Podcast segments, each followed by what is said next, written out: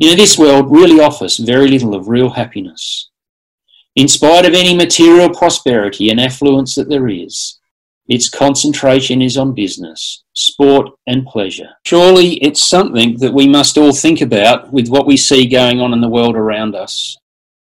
And when we look at that reading that we just had read, we see in verse 4 the ultimate outcome of the reign of the Lord Jesus Christ on this earth.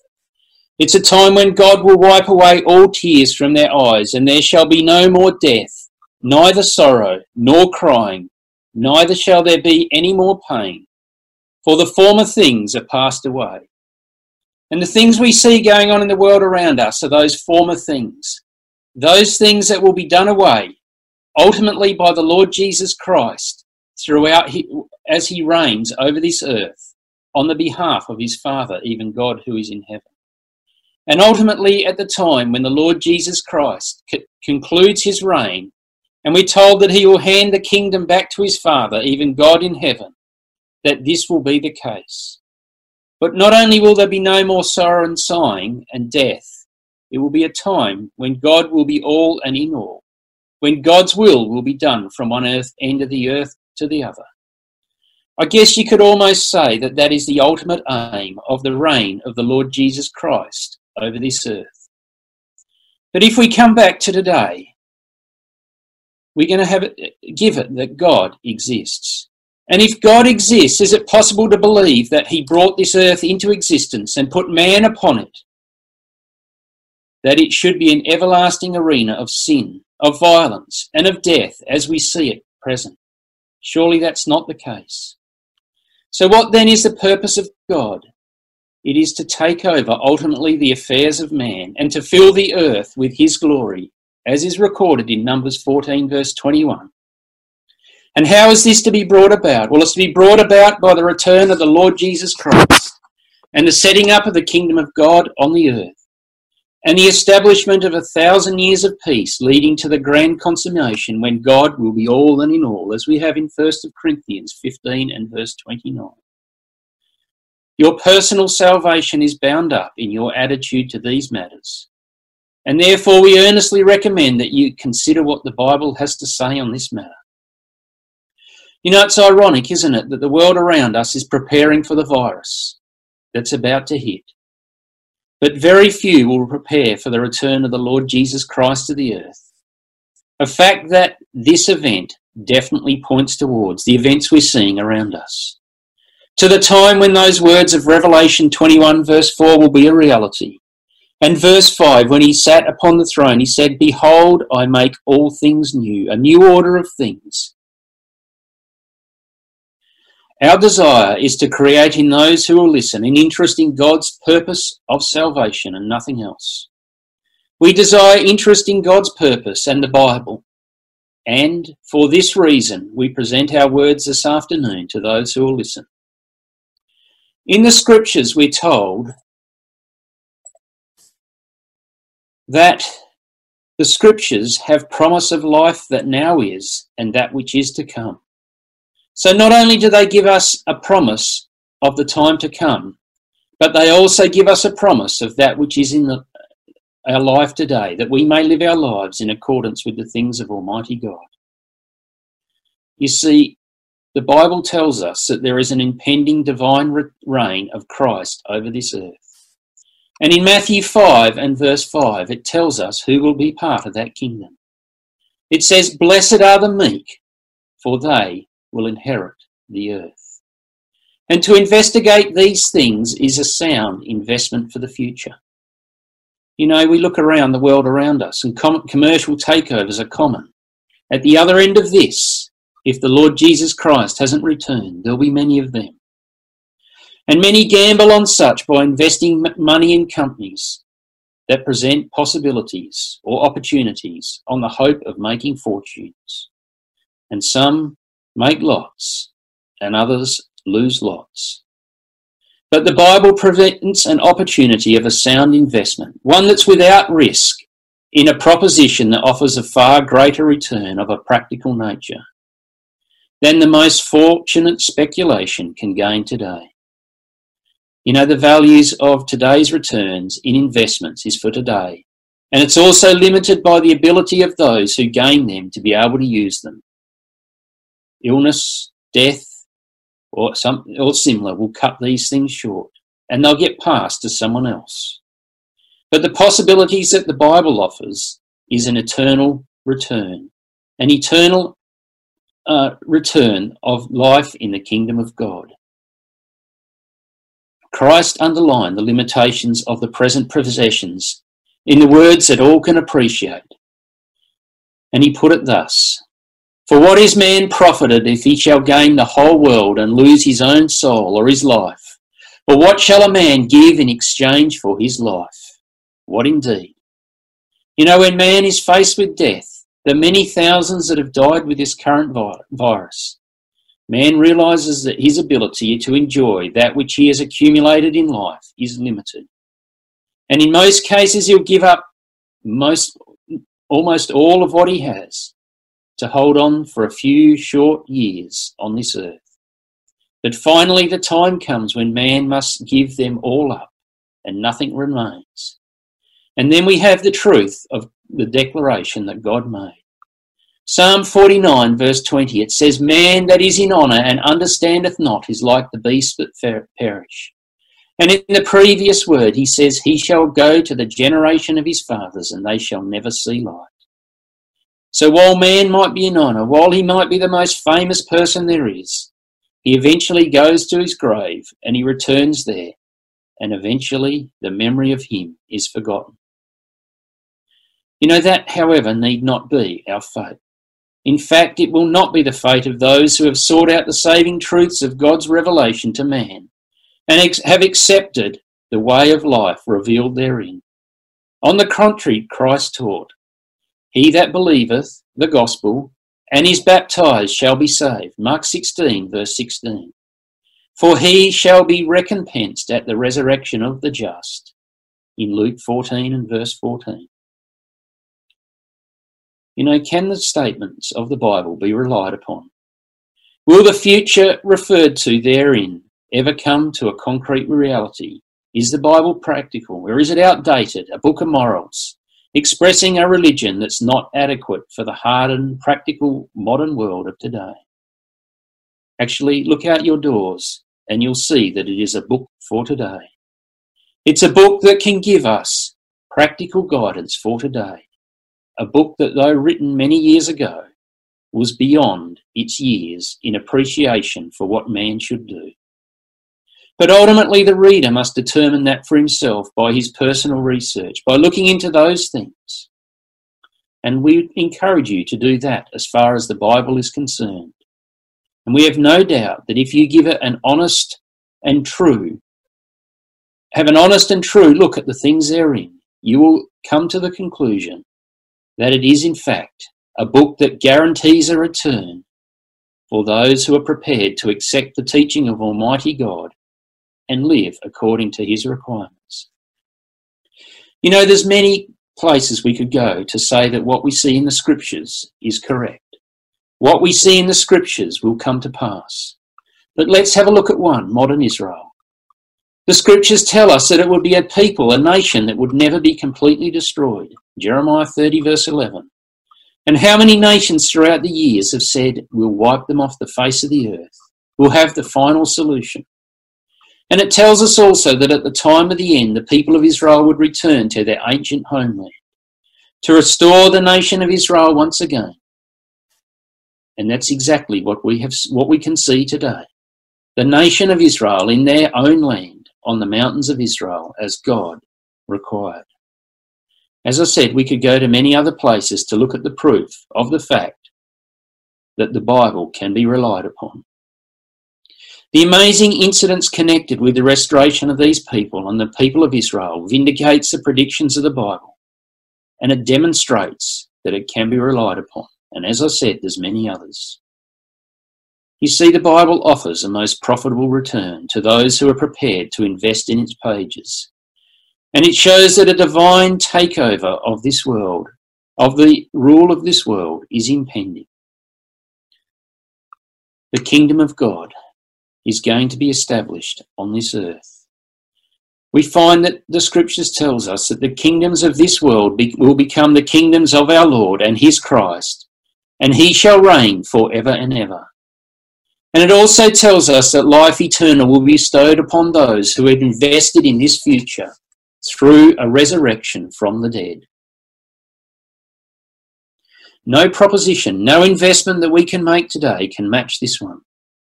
No investment can reap an equal return to this. The divine takeover, the divine coming reign of Christ on the earth will provide a practical solution to the problems of humanity. No more sickness and death, for one. What does mankind want? Well, it wants relief from the tensions and insecurities of life with all their burdens. It wants a system of rule that will solve the international rivalry that threatens to erupt in war. And don't we see that today?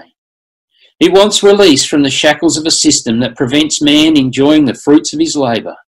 And today it wants a release from the disease that is ravaging this world. The kingdom of God on earth to replace the present man made rule system of rule will accomplish this. But it will also bring about glory to God in the highest, and on earth peace and goodwill toward men. Words that we hear quite often, or the, the latter part of that, words that you hear repeated around Christmas time, but they forget the first part. You see, it will set men free to worship God in truth, and will so legislate as to cause men to act in such a way as to become a mutual blessing instead of a mutual curse to each other as we have at the present. But we sound a note of caution. Much that is proclaimed as Bible truth by the world around us is not in accord with its actual meaning. One example, the theory of the immortal soul, that on death you go to heaven, on earth, and, or of on earth being burned up. These are not Bible truths. They result from a mistaken, distorted concept of a certain passages of Scripture that are ruthlessly torn from their context and don't form the general teaching of the Bible. And as we said before, the reader must search out the evidence for himself so that he can ensure that the investment he places in the Bible, in the scripture, will actually um, give him the return that the Bible requires. Let care be taken in seeking God by searching the scriptures and a clear conception of what the Bible offers will be obtained. You see, the Bible is more practical and more sure in what it offers than man can ever offer. There is a takeover of man's affairs to come when the Lord Jesus Christ comes to reign on this earth. That God is going to take over the affairs of men and set up his own control on earth is a basic doctrine revealed in the Bible. It shows clearly that Christ is to personally and visibly return to the earth, firstly to reward those who invested in the future, in their day of opportunity, by today living in accordance with his teaching, and secondly to take over the affairs of men and rule to the glory of God and to the well-being of humanity. Consider the following. In Acts 1 verse 11, we read, This same Jesus which was taken up from you into heaven shall so come in like manner as ye have seen him go into heaven. In Hebrews 9 and verse 28, we're told that unto them that look for him, look for Christ, shall he appear the second time without sin unto salvation. And in Revelation 22 and verse 12, we're told, Behold, I come quickly and my reward is with me to give every man according as his work shall be. These references teach that Christ will return to the earth to reward his followers. They demonstrate that man does not go to his reward at death, but must wait to the return of the Lord Jesus Christ and the resurrection from the dead to receive it. The Bible declares that no man has ascended into heaven, John 3, verse 13. Not even David, the man after God's own heart, as the Apostle Peter explained in Acts 2, verse 34. But rather, the future reward of the righteous is revealed as follows Christ will reward his followers at his return. We told he will render to every man according to his deeds. To them who by patient continuance in well doing seek for glory and honour, immortality and eternal life. But every man in his own order, we told in 1 Corinthians 15, Christ the firstfruits, and afterward they that are Christ at his coming. And in Luke 14 and verse 14, thou shalt recompense, thou shalt be recompensed at the resurrection of the dust, uh, just. Sorry. And in Revelation 11 and verse 18, we, we read that the time of the dead, that they should be judged, and that thou shouldest give reward unto thy servants, to them that fear thy name, small and great. So we're being shown that the followers of Christ will be rewarded at his return when he raises the dead and takes those who are alive to be with him at that time. A resurrection from the dead to eternal life is a dividend that God will pay to those who have soundly invested in the future by redeeming or buying up the time in these days by obeying his will. But the Lord's work will not be limited to that. He comes as well to alter conditions on the earth. He will not con- tolerate a continuance of the present state of things with sin rampant, God ignored, permissive immorality prevalent, and ruthless violence widespread. With his immortalized associates, he will effect a complete overhaul of the present rule and introduce sweeping changes. The promise he has that, that is held is to him that overcometh and keepeth my works unto the end.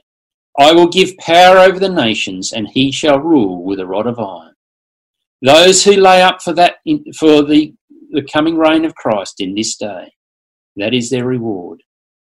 We told in Revelation 20 and verse 5, and, and of Christ and his reign with him, with him a thousand years. So those who obtain this promise will reign with Christ for a thousand years.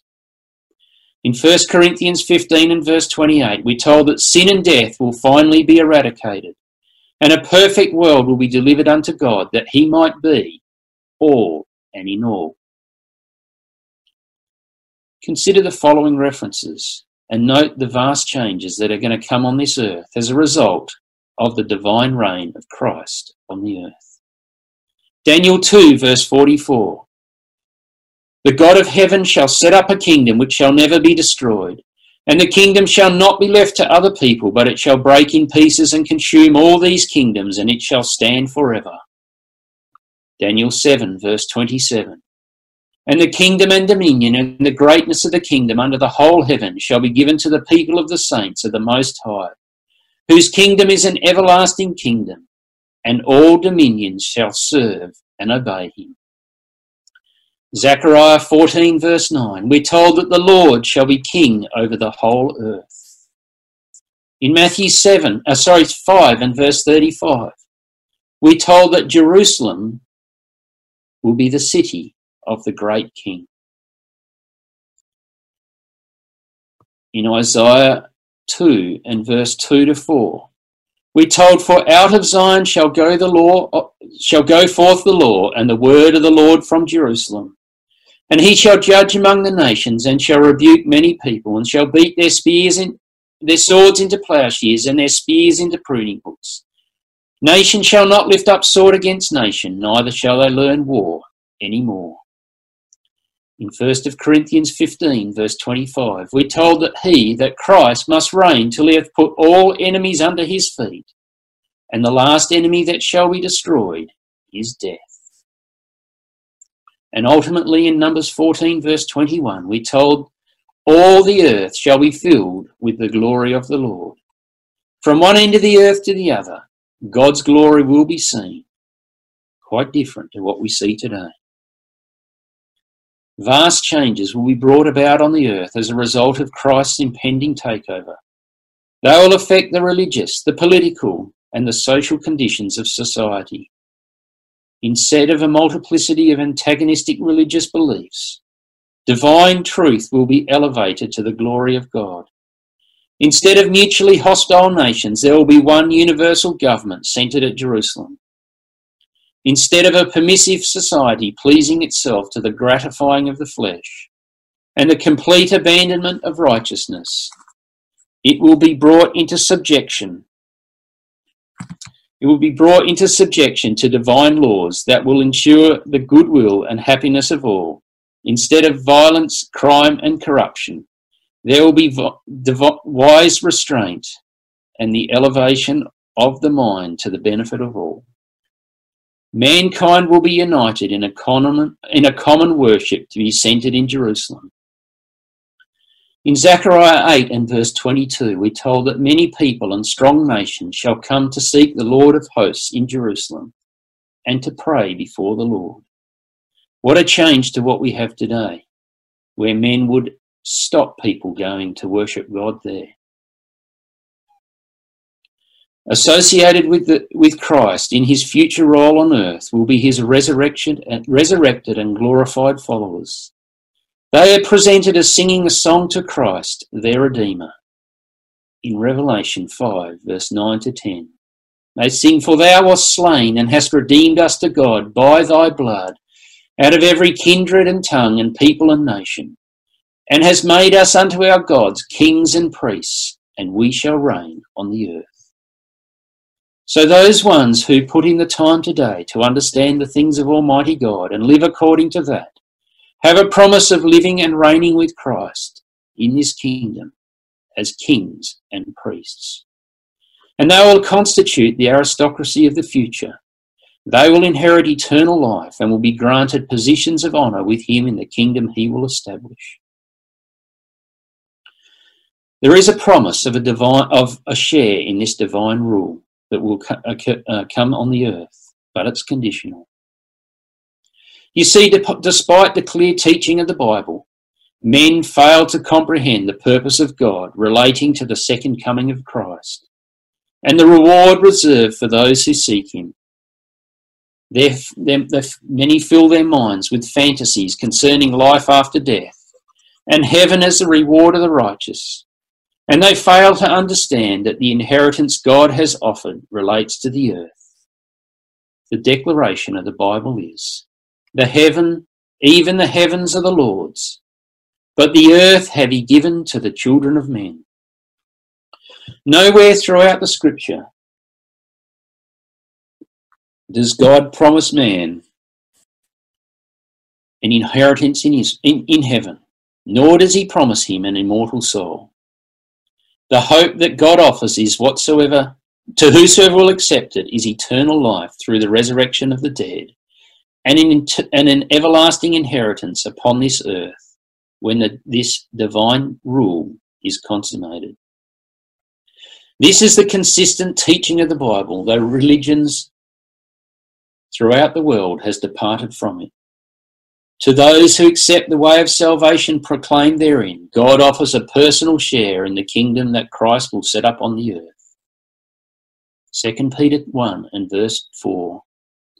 Wherefore are given unto us exceeding great and precious promises, that by these ye may be partakers of the divine nature, having escaped the corruption that is to come, that is in the world through lust. Sorry. These promises relate to Abraham, to whom Paul explained the gospel was preached, as we have in Galatians 3, verse 8. But he further declared that Christ came to confirm the promises made unto the fathers of the nation of, of the nation of Israel in Romans 15 and verse 8. Well, what then do the promises consist that were made? The promises are comprehended in the promise that God made to faithful Abraham. They start in Genesis 12, verse 1 to 3. And it was a uh, promise of an everlasting inheritance of the, in, on the earth. And Abraham was told further in Genesis 13 and verse 14 to 15 to look up, lift up now thine eyes and look from the place where thou art, northward and southward and eastward and westward. For all the land which thou seest, to thee will I give it, and to thy seed forever. It was an unconditional promise made to a man of faith, guaranteeing him a future eternal inheritance upon the earth. It's a promise that's repeated many times through Scripture, which is confirmed by the death and resurrection of the Lord Jesus Christ. It's a promise that was carefully kept alive throughout the centuries. 2,000 years after the death of Abraham, at the beginning of the Christian era, Stephen, the first Christian martyr, in defining his beliefs, made reference to it. He told the Jewish accusers in Acts 7 verse 5 that Abraham removed into the land, into this land, Israel, wherein ye now dwell, and God and and he, that's God, gave him none inheritance in it. No, not so much to set his foot on. Yet he promised that he would give it to him for a possession, and to his seed after him. It's obvious, therefore, that if Abraham is to receive this, he must be raised from the dead. Paul, when defending his faith, declared in Acts 26, verse 7 to 8. No, I don't have that there. Now I stand and am judged for the hope of the promise made by God unto our fathers, unto which promise our twelve tribes, instantly serving God day and night, hope to come. He said, Why should it be thought an incredible thing with you that God should raise the dead? And in Acts 23 and verse 6, he, the Apostle Paul said, Of the hope and resurrection of the dead, I am called in question. The promise of an earthly inheritance forever was made to both Abraham and his seed. And the Bible declares that Christ is the seed of Abraham, and that Christ's followers are also accounted as such. Galatians 3, verse 29. If ye be Christ, then are ye Abraham's seed and heirs according to the promise. The consistent hope of the Bible is an invitation to participate in the glory of Christ's reign on earth. We've stated that it will be through a resurrection from the dead. The psalmist in Psalm 71, verse 20 and 21 says, Thou which hast showed me great and sure, sure troubles shall quicken me again, and shall bring me up again from the depths of the earth. Thou shalt increase my greatness and comfort me on every side. In Proverbs 20, uh, sorry, Proverbs 2, verse 21 to 22.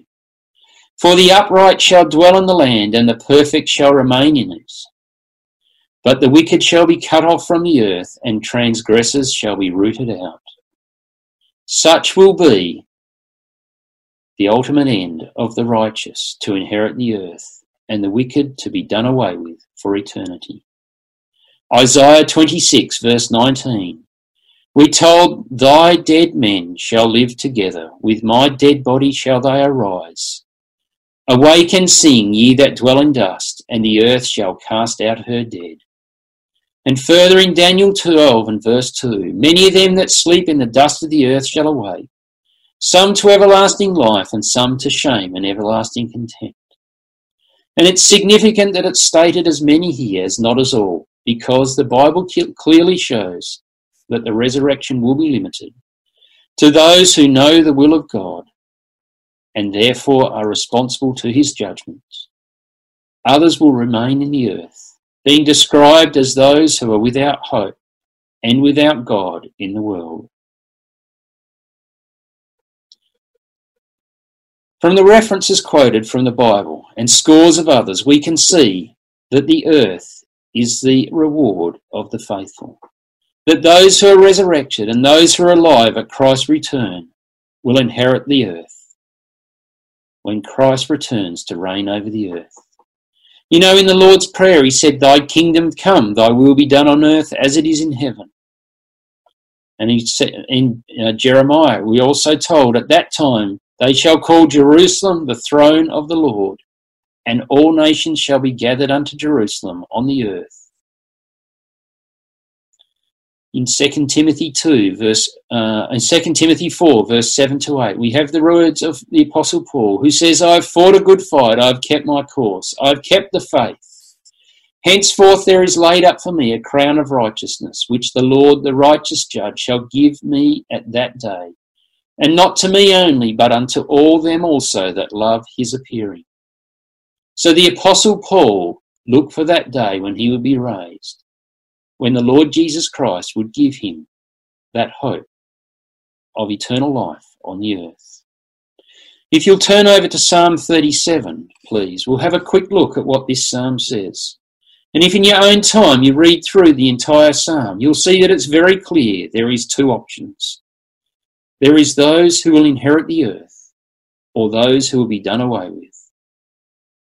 Psalm 37, verse 7 to 9. We're told, Rest in the Lord and wait patiently for him, for evildoers shall be cut off. But they that wait on the Lord shall inherit the earth. In verse 17 to 18, the arms of the wicked shall be broken, but the Lord upholdeth the, the righteous. Their inheritance shall be forever. In verse 22, such as be blessed of him shall inherit the earth, and they that be cursed of him shall be cut off.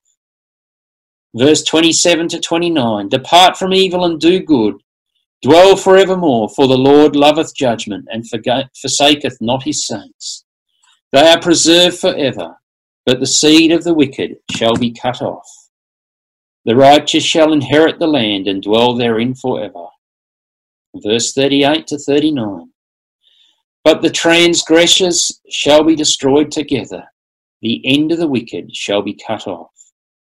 But the salvation of the righteous is of the Lord. He is their strength in the time of trouble. These express very clearly that the righteous are to be recompensed on the earth at the time when the wicked are severely disciplined. They teach that the inheritance of the righteous is forever and incorporates the ever- everlasting possession of the earth. And this implies the divine takeover of the present control of things, the divine reign of the Lord Jesus Christ on the earth. But it also constitutes an invitation to participate in the benefits that will accrue when Christ reigns over the earth from this from Jerusalem. You see, Christ, we are invited to be part of that future. Christ invites people to identify with them, themselves with Him now, if they would share in the advantages that will accrue from His impending reign on this earth, His impending takeover of the rule of man. He issued the invitation to do so through the gospel message. To the apostles, the Lord Jesus Christ declared, He that believeth and is baptized shall be saved but he that believeth not shall be damned or condemned. Acceptance of these uh, conditions constitutes the investment in the future. Belief and baptism, however, must be reflected in a way of life. Christ's followers are expected to build into their lives the characteristics manifested by himself and thus develop a character worthy of perpetuation in the nature in a nature of, of divine immortal glory. And this is summed up in the familiar statement of the Lord Jesus Christ in Matthew 5 and verse 5, which we read before The meek shall inherit the earth. You know, in quoting this, in stating this, the Lord quoted from Psalm 37, verse 11, that you've probably got in front of you there and provides confirmation that the promises contained in that psalm relate to a future everlasting inheritance for the righteous on the earth. The manifestation of a scriptural meekness will ensure us participation in the divine takeover of the future. It was the meek that the Lord preached the gospel for God had promised to beautify the meek with salvation. Psalm 149, verse 4. He further declared that he will lift up the meek, but will cast the wicked to the ground. You see, the Lord Jesus Christ was a man who was meek beyond all others. The man Moses was also described as the meekest of all men. Well, what does God require of us if we are to be part of this coming reign of the Lord Jesus Christ on the earth? It requires an understanding and belief in the gospel message, as we have on the screen here. He that believeth and is baptized shall be saved. We do identify with Christ through baptism for the remission of sins and to continue in those things for our own well doing. A, a person prepared to do that will make the most profitable investment possible in any undertaking, one that will provide for complete security not only today, but for eternity. But how few are prepared to act thus? Popular opinion, personal uh, bias, complete indifference are some of the evils that blind men to the requirements of God and prevent them entering the ranks of the meek who ultimately will inherit the earth. You see, what is required is a sacrifice of self. The Lord Jesus Christ taught, as, we, as we've mentioned before, Blessed are the meek, for they shall inherit the earth. If we claim to believe Christ, we have a responsibility to also believe Christ and accept his teaching as true. The irrefutable fulfillment of Bible prophecy in our day witnesses to the fact and testifies that Christ is at the door. The time is at hand when the meek will inherit the earth. They don't today, and that's a challenge to the faith of those who wish to believe the Bible. Frankly, the world disbelieves the teaching of men. Men do not think that the meek will ever inherit the earth. They see the self assertive, the proud, the godless succeeding. And so they turn from such statements of the Lord and deny he will return and reign on the earth. But God has the power to suppress, and he will suppress self assertive man and establish his way on earth. But it will be in his own time. He will send Christ for that purpose. This divine reign of Christ will be for the benefit of all, and particularly for Christ's followers. The Apostle Peter taught in Acts 3, verse 19 to 21. Repent ye therefore and be converted, that your sins may be blotted out, when the times of refreshing shall come from the presence of the Lord. And he shall send Jesus Christ, which before was preached unto you, whom the heaven must receive until the times of restitution of all things, which God hath spoken by the mouth of his holy prophets since the world began. Peter taught of personal salvation at Christ's coming of a time of refreshing and of restoration that shall follow his presence in the earth. Christ will bring that all to pass. Though the world will resist him at first, it will be purged of the dross that's in the world by the fires of Armageddon and by God's judgments on the, on the earth. And the new order will take over the old. Thus, the times of refreshing will replace the evil, frustrating times of man's rule. Christ's government will be set up in Jerusalem, and his laws will issue forth from there for the guidance of all that will result in vast changes for the better.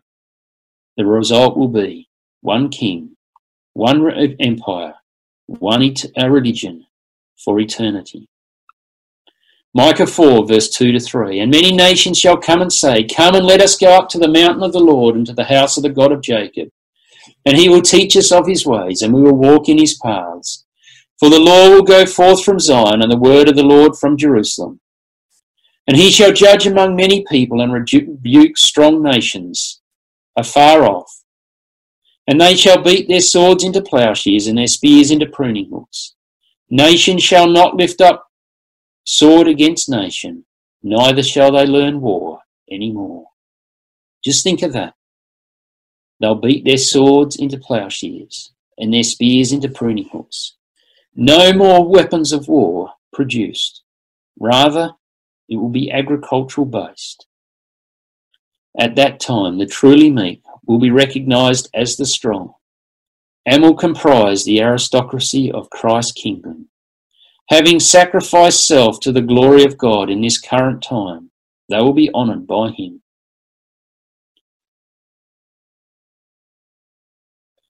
Surely the statement, the meek shall inherit the earth, satisfies the principle of justice and equality. Equity. Should not self sacrifice and righteousness be rewarded? It is not to the honour of the Creator that the proud, the boaster, the ruthless, the godless should forever dominate the earth.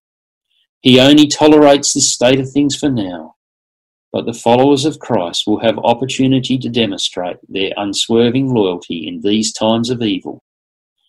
And in such an environment, that their characters may be perfected for that time when Christ will return to reign over the earth.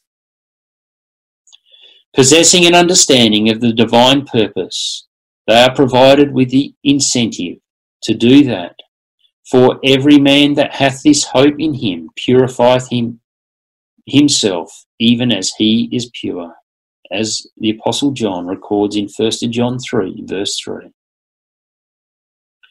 God's promise is that all the earth shall be filled with his glory. And Christ revealed that glory as an individual 2,000 years ago. His followers will do so as a community when they are, resurrected and or glorified at his coming. And finally, the thousand years reign of Christ will consummate to a perfect world being delivered up to God, that he might be all and in all, and his glory might entirely fill the earth. For that purpose, Christ is coming to take over the rule and authority of man. But we should be thankful to God that it is possible for whosoever will to take hold of the saving message of Christ in anticipation of this and of sharing the benefits on the earth. Nothing is lost by doing so, even now. As we saw when the Apostle Paul stated, Godliness has promise in this life that now is, and that which is to come. You know, this world really offers very little of real happiness. In spite of any material prosperity and affluence that there is, its concentration is on business, sport, and pleasure is only a form of escapism and soon wanes. Where's the sport and where's the pleasure at the moment being stuck in our houses? True, the truly happy person is the only one who has learned to sacrifice himself and lives with a clear objective in mind. The way of the salvation of Christ offers such an objective and provides a means of satisfying one's personal ambition as well as helping others to that end. You know, a person loses nothing of real value by sacrificing the pleasures of this world for Christ by accepting his teaching and applying its principles. Indeed, he experiences a peace that passeth the understanding of man, a peace that this world can never offer, and is able to live in a confidence of the assurance of the future. We urge you to look into the scriptures, to examine those things. It costs nothing to do so. It can direct you to the wisest and most profitable investment that can come, that can possibly be made in this age, an investment that is assured. Look at the investments most of us have in the world today. They've headed south at a rate of knots. But this investment that is promised, this return that the scriptures can give, is guaranteed. The divine takeover of the affairs of man is at hand, and a rich reward, a rich dividend awaits those who have the wisdom to sacrifice present advantage in order to reap the rewards that will be distributed to such in the day of Christ's coming. The earthly directors of world's affairs today and the sharehold- nor their shareholders will be able to prevent this control being taken from them. And the Lord Jesus Christ will assume the title of King of Kings and Lord of Lords in the universal empire he will ultimately establish. Ladies and gentlemen, we urge you to have a look at what the Bible says, to consider these things for your own eternal well being. Because the message of the Bible is that only true hope that we can have in this world and as such, we, the Christadelphians, will be happy to assist you to understand it and its message of hope, should you so desire. We thank you for your time.